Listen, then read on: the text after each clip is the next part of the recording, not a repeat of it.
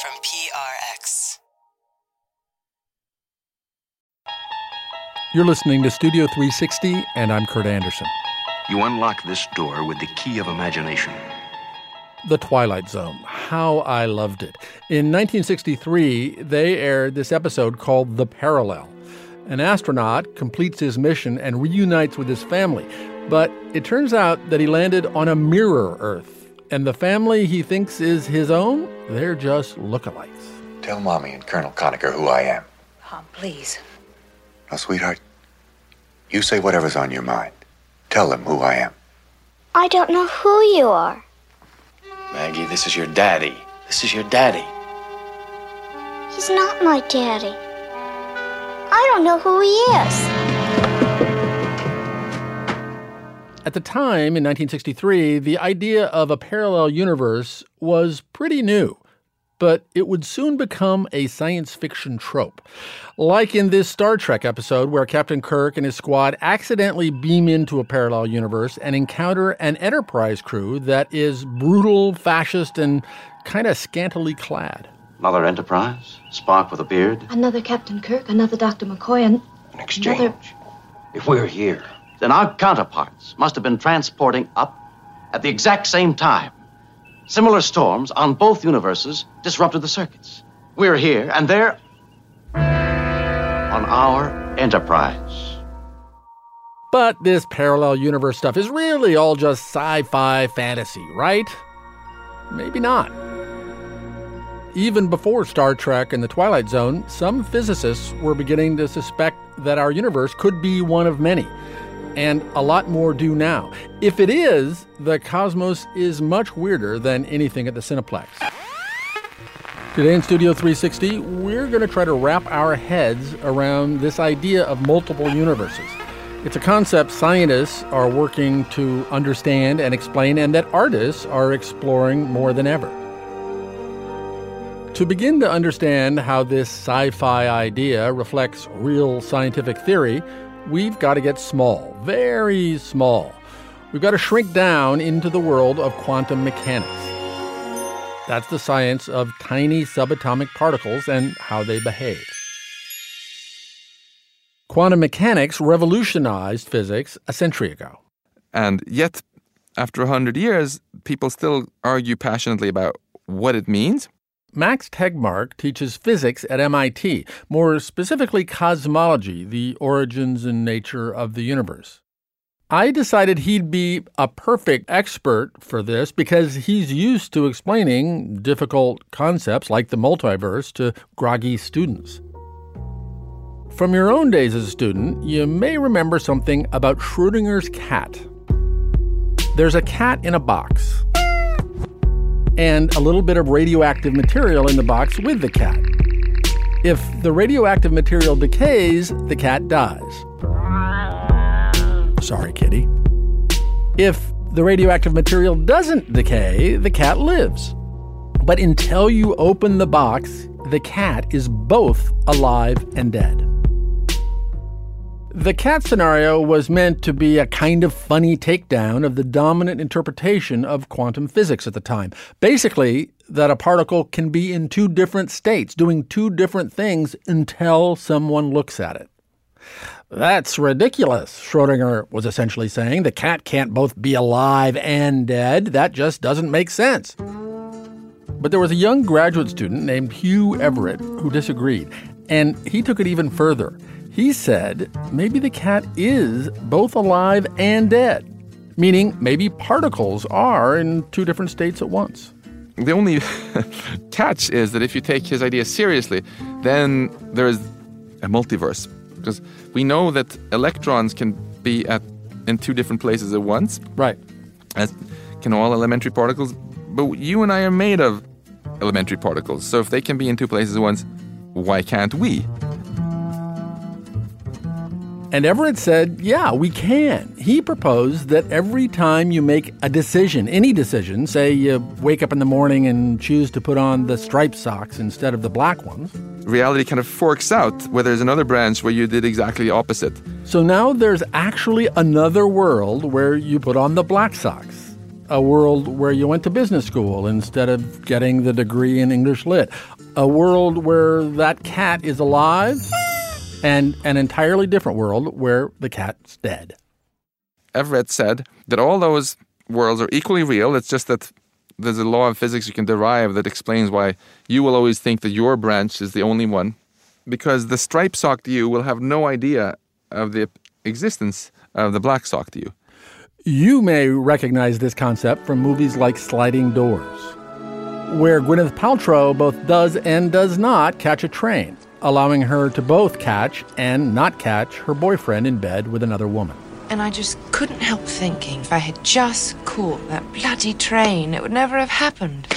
I'd have been home ages ago. Oh, well, you don't want to go wondering about things like that, you know? Um, if only this and what if that. Uh, Professor Tegmark actually likes that movie.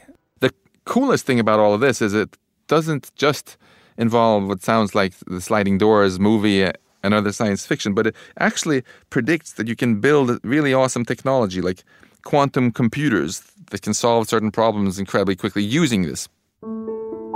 Sadly, if we do get quantum computers before too long, Hugh Everett won't be around to see it. He died of a heart attack at the age of 51 in 1982. For many years, his ideas were dismissed, considered completely outlandish. Only toward the very end of his life did he begin to see some recognition. Hugh Everett was more absorbed in his work than in his family. His son Mark was 19 when his father died, and they had never been close. Mark is now the front man for a band called The Eels, and some of his songs are about his father and the relationship he wished they'd had. I'm turning out just like my father, though I swore I never would. Now I can say that I have love for him. Yeah, I mean, you know, I grew up having no idea that was my father's thing when I was a kid, but Yeah. enjoying lots of Star Trek episodes and Twilight Zone episodes and, and countless movies that were all inspired by it. You know, I mean, I've learned most of what I know about my father from the experience of uh, making the, the Nova documentary about him a, a few years ago, where I got to meet a lot of people that knew him. And it really ended up probably being the single most rewarding experience of my life in, in so many ways. And this is 25 years after he died. Yeah, that's right. Um, I, I'm going to play a clip from from that documentary, and it's a scene where you discover these old audio cassettes that belong to your father, and and decide to play them. Okay. Here's the clip. Don't really want to play it. I don't know. I don't know what to expect here. Well, all right, here goes. Well, it's been a great evening. Why don't you lead on after your drink by telling us how you got started with weird quantum mechanics? Well, it was because of you and Aage Petersen one night at the graduate college after a slosh or two of sherry, if you might recall. Wow. You Okay, that does. I that is my father's voice. Uh, Mark, that's you in 2007. Hearing his voice then on those tapes, was that a big deal for you? And that was a particularly odd moment for me because that was literally the first time I'd heard his voice in 25 years. And uh, I couldn't remember what his voice sounded like. But then the moment I heard it, it was obvious to me that it was, oh, yeah, that's what he, I remember that now. Do you have any spec- uh, any specific memories of an encounter, a conversation with him? Well, one of the most poignant memories I have is the night he died. Um, my mom and my sister were out of town. It was just me and him at home. And we probably had the most oddly human conversation we ever had was the last conversation we had, which was really um, unprecedented, you know, that, and, and odd that it happened like hours before he died. But he was being very outgoing and um, you know, joking around and talk. We we were talking like actual people talk, which was sounds weird, but uh, that just didn't happen between us. And and then um, and then the next morning, I found him dead. Do you remember what that last conversation the night before was about? We talked about um, TV and how I was doing the dishes, which was unusual, and. Uh, um, yeah, just just small talk and poker. I'd just gotten into poker, and he was really into poker, and he was giving me poker advice. And did he? Uh, you, you had started being a musician by then. Um, yeah, I was a I was a drummer for a long time already by then. Yeah. And what did he think of that? Well, you, you know, uh, he I always took it as a huge endorsement that he and my mom let me play drums in the house all that time. Uh-huh. You know, and that, that part in the documentary where I'm playing the tape and I'm hearing his voice uh-huh. for the first time in 25 years. Something wrong here. I showed the paradoxes and whatnot, and something should be done to change it. Um, while he's talking, you start to hear me playing drums in the basement while he's talking. End of this tape. You know, it's it was it was constant. Like uh, you know, most kids who start playing drums when they're six years old lose interest after a week or two. But I didn't lose interest for my whole life. I played every day, and I don't think I could handle a kid doing that in, in the house every day. You wrote a song called Parallels, which made me think about your father. Woke up lost in a world I didn't know. I shook it off and I'm trying to make a go. Ever get the feeling that the story isn't done? And you know that you are not the only one. And I know you're out there somewhere, and I know that you are well. Looking for an answer, but only time can tell.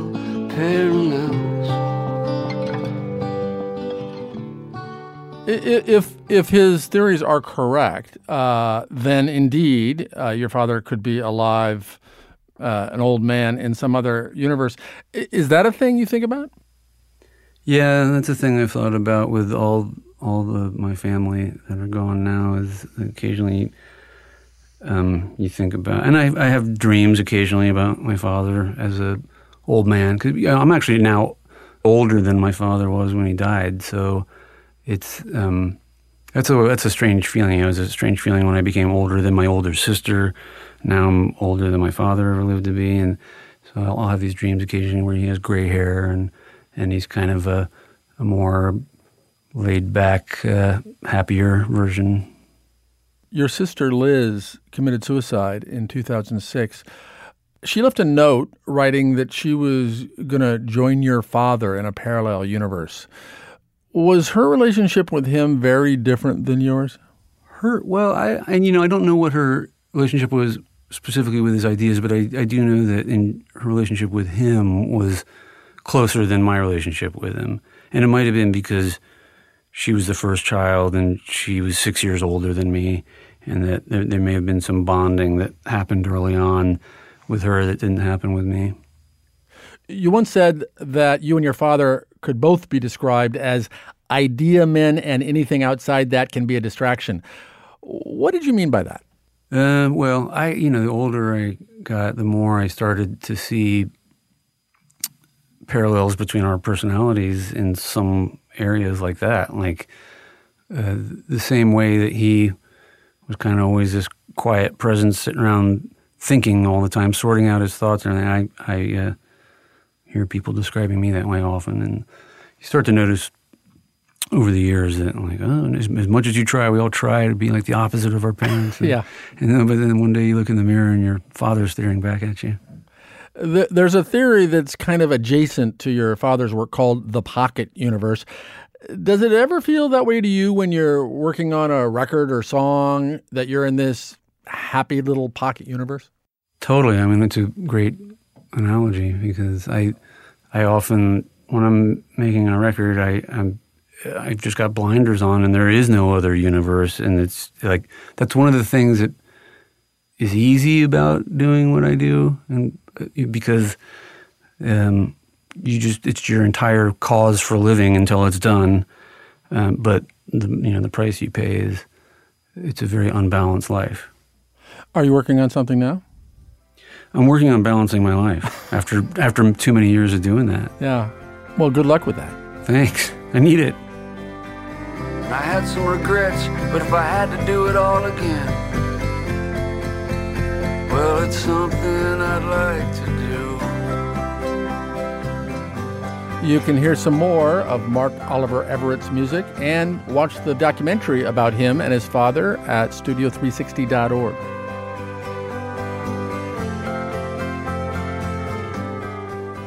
Coming up, We have done this interview an infinite number of times before, and we are going to do this interview an infinite number of times in the future. And I will be sitting in this studio, and you will be sitting in this studio. The only real difference that they allowed for was that next time you might have a mole that you don't have this time around. Huh. Maybe I ought to have that looked at. More parallel worlds are just ahead in Studio 360 from PRI and WNYC.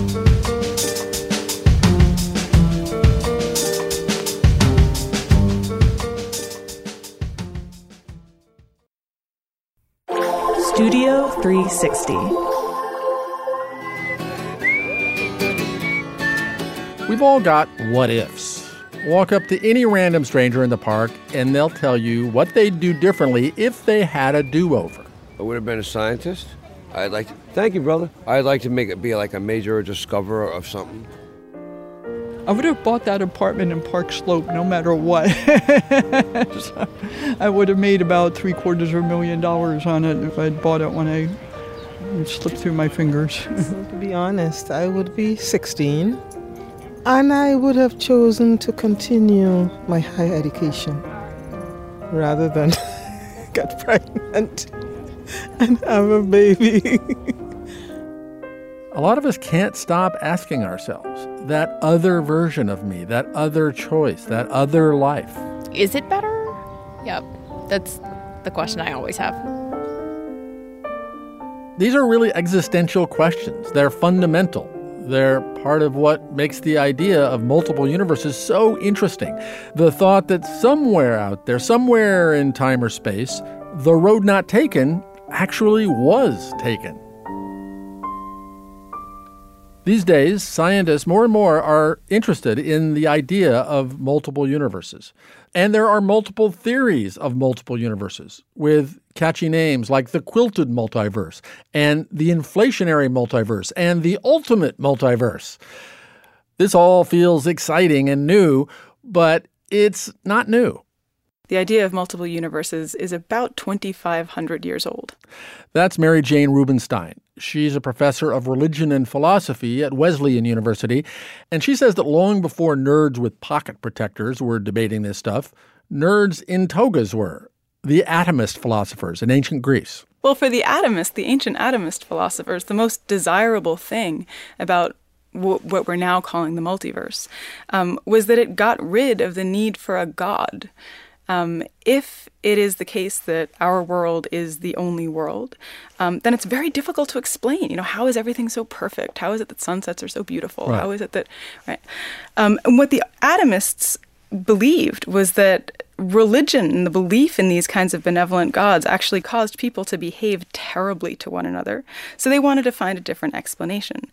So their explanation was that it's not the case that some anthropomorphic god or gods made the universe so that it was just perfect the way it is, but that actually our world was just one of an infinite number of other worlds that looked totally different from our world, and that worlds were the product just of um, just of accident, of particles colliding with one another and randomly forming worlds, and infinity, an infinite amount of space to play in. Which all sounds very modern, infinity and chaos and chance. And and from what I understand is similar to multiverse theories that are around now. Yes, it sounds a lot like modern physics. But for a minute, let's stay with the ancient Greeks. Uh, tell me about the Stoics, who had a multiverse theory of their own, but it was about time rather than space? Right. Uh, the Stoics gave us just one world in finite space, um, but every, you know, trillion years or so, uh, the sun would burn up the whole universe, the whole cosmos, set it on fire, burn absolutely everything, and then just leave a little bit of water and a little bit of air left, and then the whole world would reconstitute itself. So the cosmos is sort of rebuilt and renewed um, and lives again exactly the way that it had the time before. Literally, you and me and all the and our cats and dogs and uh, the, the same world over and over and over? Yes. Yeah, we have done this interview an infinite number of times before, and we are going to do this interview an infinite number of times in the future. And I will be sitting in this studio, and you will be sitting in this studio. The only real difference that they allowed for was that next time you might have a mole that you don't have this time around. That's uh, deja vu. I think I've heard you say this before one time, Mary Jane. Um, so I can take uh, uh, thinking about the multiverse idea. I can either say, "Wow, that's really self-involved of we humans to imagine that we're just replicated a zillion times everywhere." Um, on the other hand, it, maybe it's not so self-involved. Maybe it's maybe it's saying, "Eh, I, I'm not." I am not important. There are billions of me. Who cares? Whatever. Let's chill. I mean, a- as this notion becomes an accepted part of the popular understanding of the way existence works, w- what will be the effect, do you think, on, on people and the way they live their lives and think about their lives? You know, it's a it's a great question. Um, every major development in modern Western science since Copernicus has been advertised as this radical decentering of our importance. right. Right. Um, so in the pre-Copernican universe, the sun was at the center, and we were so important. The story goes, and we were so important, and then Copernicus takes us out of the center of the solar system, and then as as Darwin takes us out of the center of the Garden of Eden, Freud takes us out of control of our own psyches. Right. That as science progresses, we learn that we are less and less important than we thought we were. Um, that's one argument, but of course. It doesn't seem to be the case that these purported decentralizations of the importance of the human have in any way contributed to our feeling like we're insignificant, right? We, we still tend to think that we run Yeah, that may just right, be a desperate, desperate attempt to to re- reassert ourselves. But yes, That's right. So it seems like that's the dance. It's, Yeah. it's this funny dance between the radical decentering of the importance of humanity on the one hand, and then humanity's reactions back against that decentering to reassert its importance. So you're a religion professor. What does contemporary religion have to say about this multiverse business? Obviously, religion and science in all kinds of ways don't uh, necessarily get along. You do, though, run into some fascinating theological problems. Things like, for example, if you um, if you are operating within a Christian uh, framework, you would need to ask. Well, are there inhabitants of those other universes? And if there are inhabitants of those other universes, um, are they fallen or not? Right? Have they have they sinned? Do all creations fall? And if they have fallen, do they also need Christ to go there to redeem them? Which is to say, is Jesus just you know constantly traveling from universe to universe to get incarnated, teach for thirty years, and then die? Or is he like universe hopping? Um, th- so th- if you or if you, are if there keep- many, many Jesuses? Uh, you know, and, maybe there's a Bible for each Earth, and it's it's six days here. It was you know, uh, you know, uh, millions of years elsewhere. You know. And if and if that's the case, then theology's got a serious problem. uh, this has been a pleasure. Uh, thank you very, very, very much. Thank you so much, Kurt. Mary Jane Rubenstein has written a book about all this. It's called Worlds Without End. So, how to picture these multiple universes? I mean, not just the idea of another Earth with another version of you and me, but on the biggest, grandest cosmic scale. That's where artists come in. Charles Jencks is an American living in Scotland. I met him about 30 years ago when he'd first become well known as a critic and writer for popularizing the term postmodern to describe new styles of architecture and art. Since then, he's created a massive installation piece called The Crawick Multiverse, deep in the Scottish countryside. His work of landscape art feels both ancient and modern. It's like Stonehenge meets M.C. Escher. Anna Magnuson got a tour from the creator. Picture this place. Midsummer's day. A vast, pale sky, a hearty breeze, scudding clouds. And nestled between the familiar fields and farmlands, a stranger landscape. Gleaming green mounds crowned with rocks. A high, bare ridge sweeping down to meet circles and corridors of standing stones that crisscross the land like jaggy grey teeth. This is a created landscape within a landscape. Charles Jencks has taken 55 acres of wasteland from a disused open cast mine and transformed it into a symbolic universe. Charles and I started with a windy climb. We're going now up Andromeda Galaxy. We're walking on a little path with rocks to one side. All the rocks are red sandstone that we found on the site, and they're beautiful uh, rocks in themselves. They have these layers that make look like works of art, like what the Chinese called um, moonstones, where they see the moon and the rocks and, and the landscape in the stone. And they're getting smaller and smaller as we walk higher and higher and higher.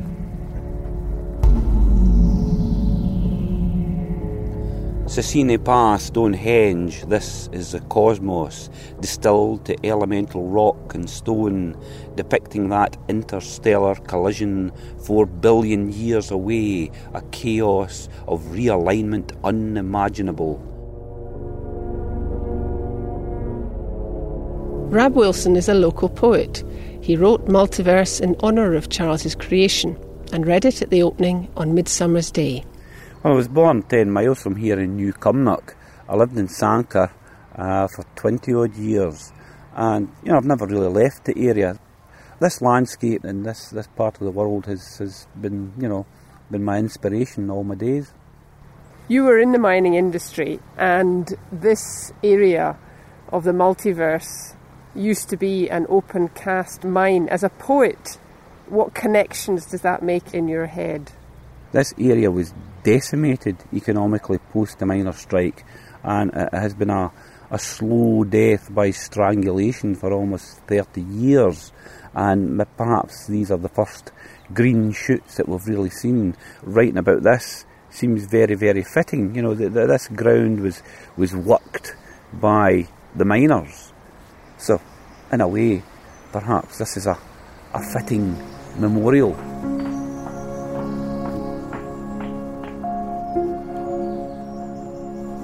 I'd been uh, talking to scientists and working with them, and the new theory is our universe is one of several, and the most beautifully balanced of all universes, because it produces life, and it produces uh, consciousness, and and uh, and it's so sensitive that we have to explain why it's so beautifully balanced. You see, it's really counterintuitive that we find ourselves in almost perfect universe. And the only way we can explain that scientifically is to say, well, there must be other universes which are not well balanced.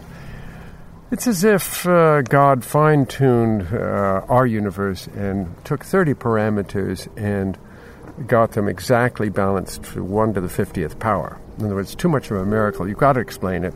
Scientists don't want to necessarily use God to explain it, and they want to say why, how, and the multiverse theory is the one that, that does that.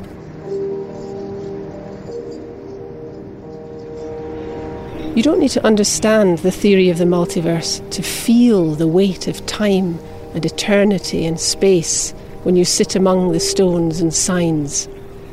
Charles describes this as a landscape worthy of the ancients. This is his great artistic skill to find paths between science and spirituality, and to look for meaning. And in this particular patch of ancient land, near the town of Sanquhar on the River Nith and Dumfriesshire, you're both rooted in history and freed by imagination. Sanquhar means crossroads, among many other old things it means. Old seat, it means. And it's the crossroads of the the Nith Valley, which is the low road going north, north south, and the high road, which is the Southern Upland Way, which goes all the way from the west coast to Edinburgh. So you take the high road, I take the low road, and we cross the site. Well, they've been doing that for 4,500 years. Where does this connection with landscape come from with you? I'm intrigued. I mean, you grew up in uh, New England. Were you the kind of boy who was outdoors all the time and exploring and and and you know not coming home until late at night? Where does this love come from? Well, yes, it's true that it comes from Cape Cod. and it's an idyllic place. I was brought up in a house on an island called Bound Island, and every day I'd look out of my sister's window and I could see a panorama of about 50 miles actually over the sea to Boston. On a clear day, I could see Boston. So I hadn't thought until you asked me that maybe that's uh, been a great inspiration always. We were, my father, who was a composer of music, bought this uh, ground for very little money, and um, he built a house in. Uh, his, his brother designed it, and and uh, it was in the middle of undisturbed nature, all around us. I suppose it, you could say it was like Versailles, in the sense you could see the whole universe around you, Mm. and no people. And my father's composer didn't want a lot of noise around and uh, wanted the quietness of that. So um, that was obviously in my stomach. Black holes, supermassive in their scale, might tear our future Earth from that serene orbit she's held, jolt her form terrene to some alternate universe far away, after our short human race is run.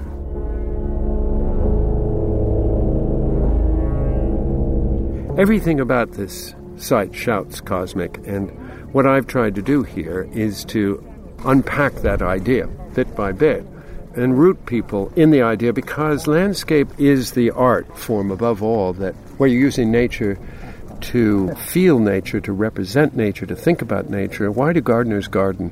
In a way, metaphysically, they garden to help things grow and to find their place and and nurture it. And I think that's what landscape and gardening can do. You know, painting can't do that.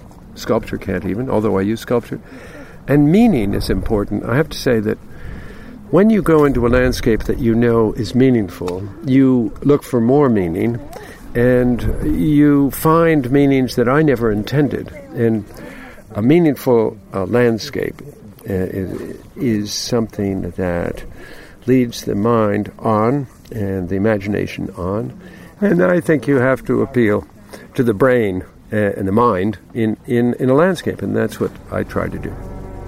In cosmic time, there, undiminished, we'll be as shadows, alien avatars, when we again are but the dust of stars.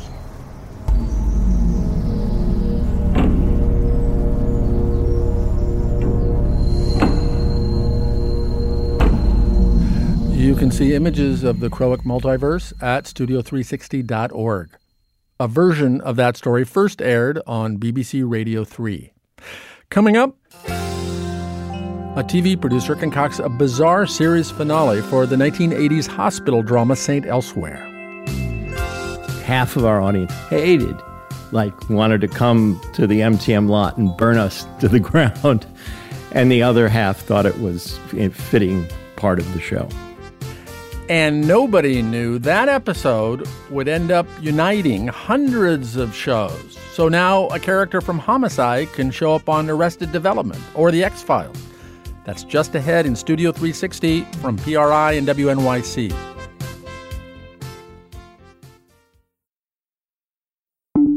Studio 360.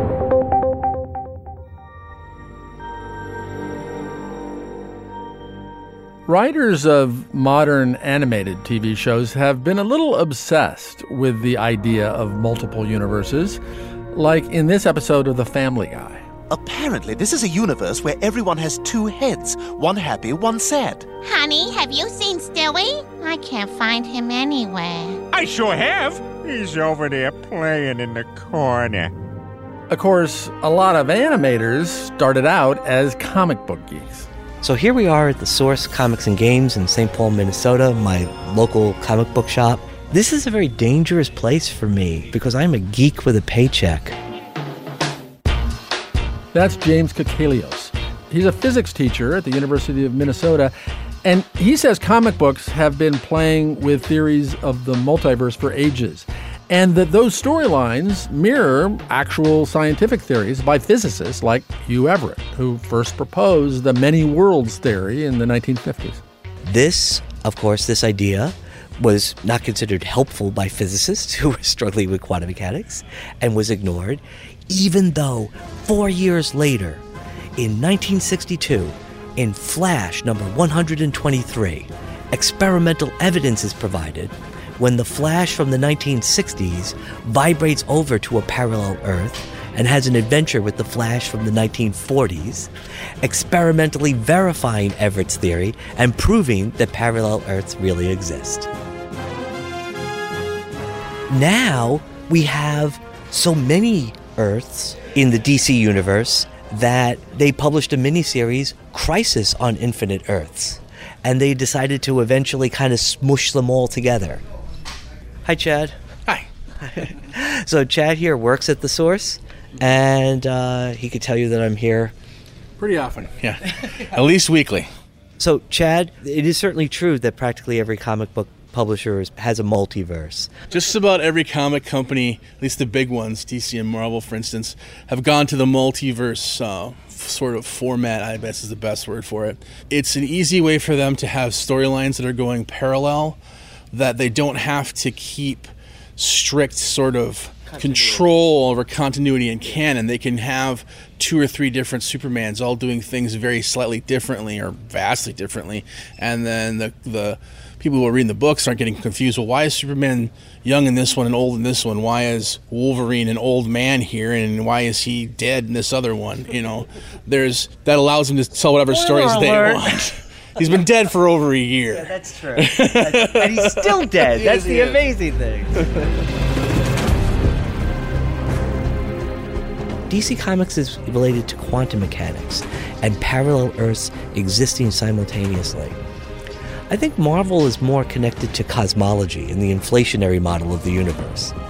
And so the universe is actually much bigger than the universe that we can observe. There are other regions of the universe that are so separated from us that they could have evolved their own separate universes that we can never really connect to and we can never interact with.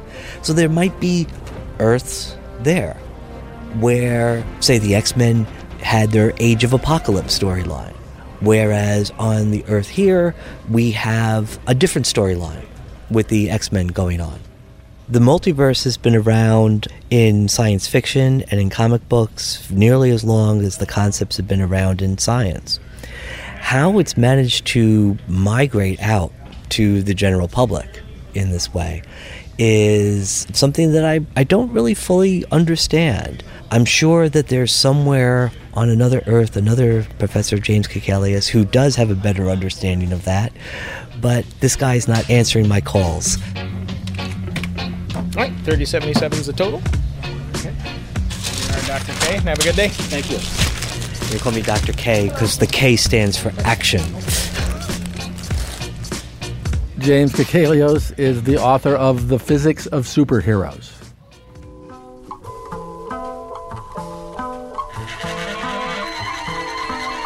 Even if there really are multiple universes, there is still no conceivable way to travel between them. But a kind of universe hopping does happen on television when a character from one show is somehow transported into another. Back in the 1980s, a TV writer took this idea to a whole new level. Eric Molinsky is holding the remote. Tom Fontana was a producer on St. Elsewhere. You know, the show was always on the brink of being canceled. Our, our first season, we were the there were 100 TV shows on the air. There were only three networks, and uh, we were 99th in the ratings. But the show was critically acclaimed, and they managed to stick it out for six years, which was great for Tom Fontana because he loves to push the weirdness of what you can get away with on network TV. He also had a real soft spot for crossovers. I was a big when I was young. I was a big uh, Beverly Hillbillies, Green Acres, uh, Petticoat Junction fan, and I determined that the only one of the characters that had been on all three series was Irene Ryan, who played Granny. I've come to take care of Betty Joe Youngin. We got a baby specialist coming from Beverly Hills. That is me. You're a Beverly Hills doctor? I'd appreciate it if you kept the Beverly Hills part to yourself. So his version of that would be having a character from the Bob Newhart show show up as a patient on St. Elsewhere.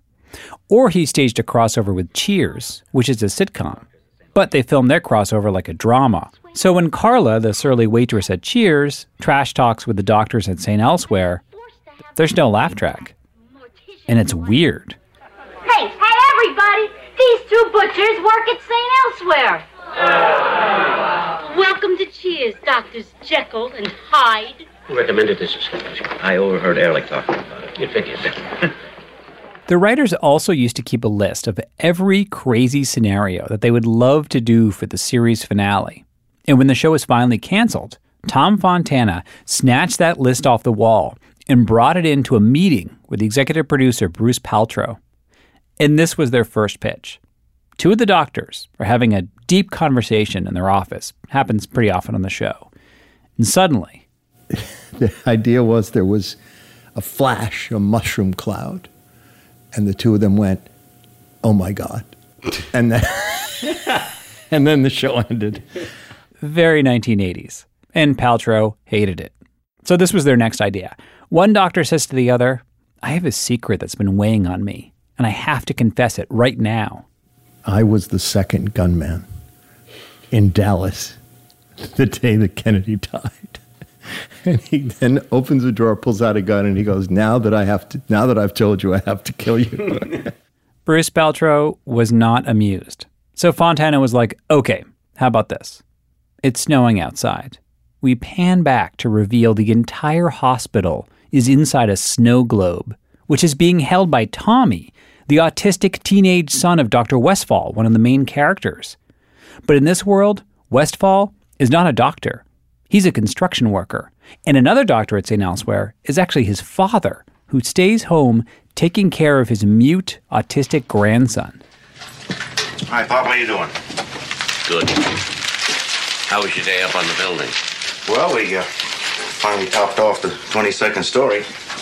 It turns out the entire series of St. Elsewhere has been a fantasy in the mind of this mysterious boy with the snow globe. And Bruce said, Well, it's not the worst one. Go ahead and write it. I don't understand this autism thing, Pop. Here's my son. I talk to him. I don't even know if he can hear me. he sits there all day long in his own world, staring at that toy. The response in the mail was about 50 50. Half of our audience hated, hated, like wanted to come to the MTM lot and burn us to the ground. And the other half thought it was a fitting part of the show. So Fontana went on to produce Homicide Life on the Street, where he continued his love of crossovers. One time, he brought over two doctors from St. Elsewhere, even though that show had gone off the air 12 years earlier. He even staged a crossover with Chicago Hope, which was on CBS, another network. He didn't show those scenes to any of the network execs before the episode aired. So the next Monday after the show aired, Warren Littlefield, who was head of NBC at the time, called me up and goes, You are a bad, bad boy.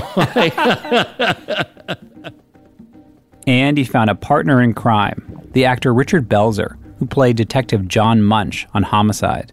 he was like, Well, let's see. I could be on all the Law and Order shows. This is before he went over to Law and Order. And bit by bit, he just, he would get, they would say, uh, you know, we want you to be in this. And he'd go, Well, I I have to play Munch. So Munch consults with a lone gunman on the X Files. Detective Munch, Baltimore Homicide. Did they find her? And a good evening to you. Orders a drink at a bar on the wire Rodney, you can't press a regular for his whole tab. It just isn't done. And teaches a class on arrested development. We supply the glitter, glue, the crepe paper, and the ready-made template pages for you to decorate and fill out with. This did not go unnoticed by TV fans, who wondered does that mean that Arrested Development and The Wire are supposed to exist in the same universe? Keith Gow is a playwright in Melbourne, Australia, and he and his friends were talking about this at a pub one night, and they went way further. They wondered if all these shows are linked, does that mean all of them were dreamed up by Tommy Westphall? the autistic kid from the finale of St. Elsewhere. And we started just sort of collating a list of shows, and the further we got into it, the more connections we seemed to find. they made a grid of the Tommy Westphall universe and put it online. People wrote in from around the world, telling him that Fontana was not the only one who was fond of crossovers. A lot of writers were fans of The X Files, and they like to incorporate the names of fake brands or companies that appeared on The X Files into their shows as an homage. Like take Veronica Mars.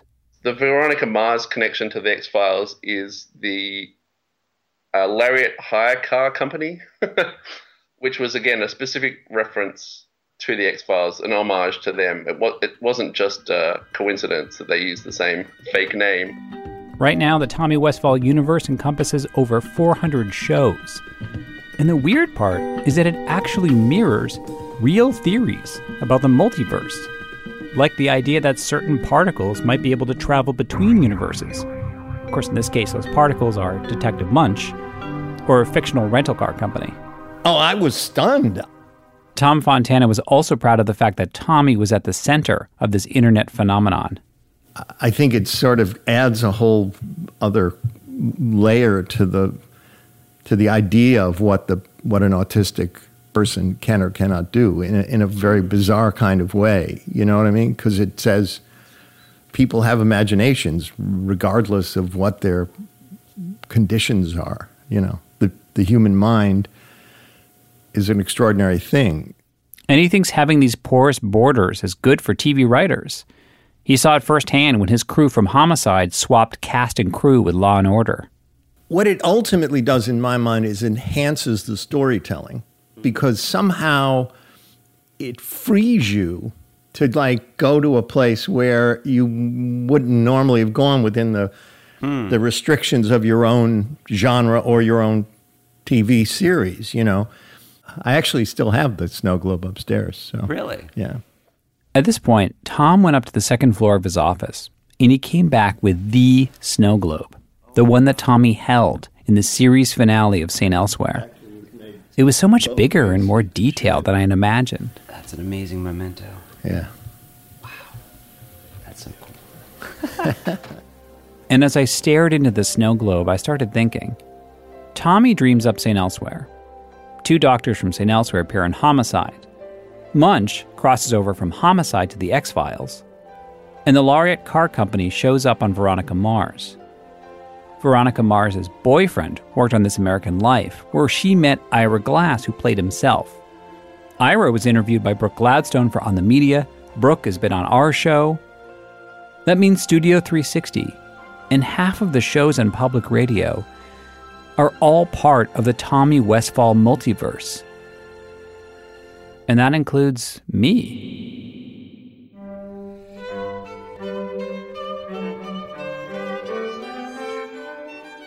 That's it for this week's episode of Studio 360. I'm your host, Brooke Gladstone. My friend Kurt Andersen, world renowned mime, wrote to me yesterday. Amazingly enough, he says that if he hadn't lost his voice in a yodeling accident in 1999, he would have been the host of this show. Maybe in another universe, Kurt. This hour was produced by Lynn Levy and Eric Molinsky. Special thanks also to Chris Roberts and Julia Wetherill. Studio 360 is a co production of WNYC and PRI, Public Radio International.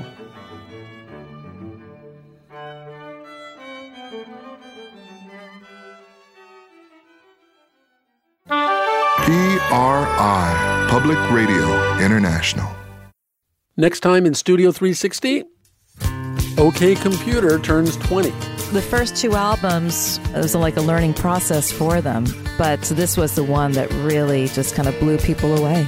How the album by Radiohead came out of nowhere and went everywhere. Next time in Studio 360 from PRI and WNYC.